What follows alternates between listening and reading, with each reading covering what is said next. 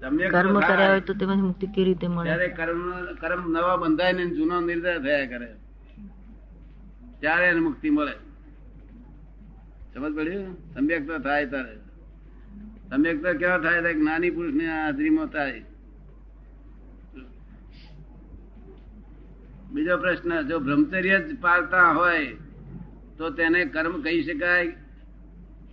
કર્મ તો બધા ભ્રમ કર્મ જ કહેવાય જ્યાં સુધી અજ્ઞાન છે ત્યાં સુધી કર્મ કહેવાય. બ્રહ્મચર્ય હોય કે બ્રહ્મચર્ય હોય.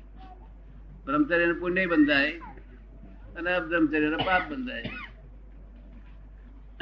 ત્રીજો પ્રશ્ન ભક્તિ ને ધ્યાન કરવાથી શાની મુક્તિ મળે છે એ સમજાવો. શાની ભક્તિ ને શાનું ધ્યાન કરવાનું કરો છો?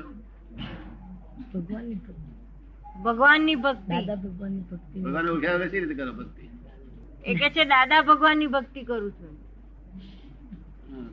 તો તો પછી મુક્તિ થાય. દાદા ભગવાન કેટલા વખત યાદ રહે છે આખો દિવસ. આખો દિવસ. નિરંતર?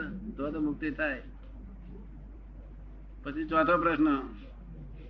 જો સચ્ચિદાનંદ ને દાદા એ બે માંથી કોણ દાદા અને કોણ સચ્ચિદાનંદ છે તે સમજાવશો. દાદા એ સચિદાનંદ છે. હું જુદો છું એનાથી શું કહ્યું?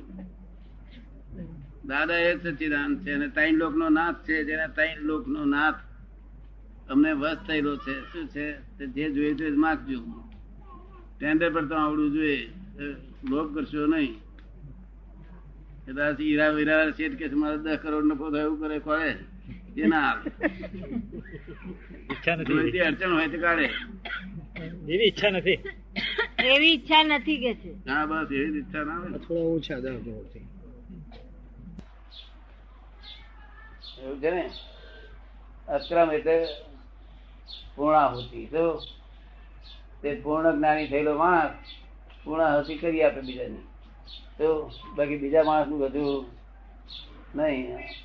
અમે જે તે કેવળ જ્ઞાનમાં ચાર અંશ ખૂટતા છે અમને. એટલે તમને કલાકમાં જ અક્રમ કરી આપીએ, પૂર્ણાહુતિ કરી આપીએ. શું?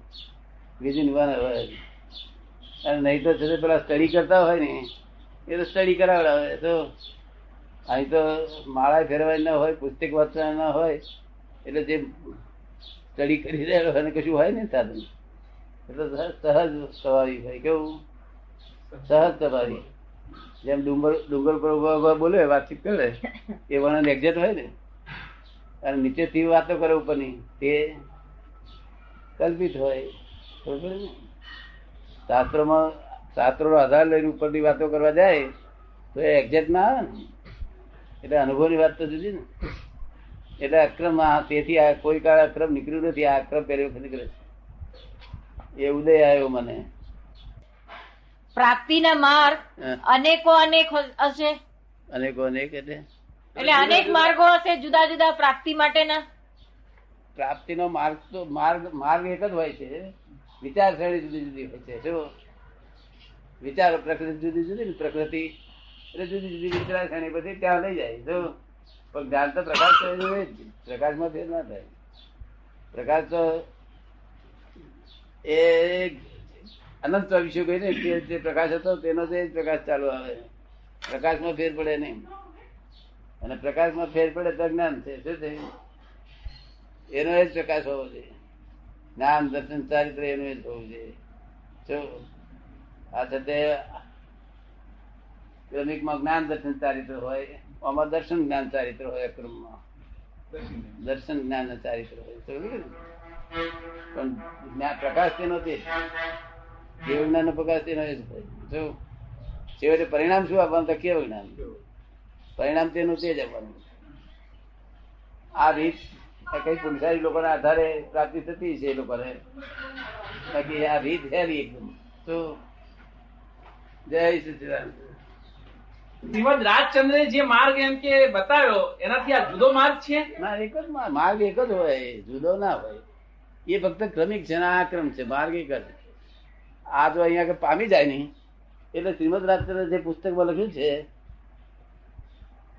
એ બધું જ પામી ગયો હોય. શું કહ્યું? એનાથી ઉપર બહુ ગયો હોય. શું? આ પામે ને એક કલાકમાં એટલે સર્વ એ પુસ્તકની ઉપર બહુ ગયો હોય. એ પુસ્તકમાં એક એક વાક્ય તો આવી ગયું, પણ એની ઉપર બહુ ગયો હોય. શું?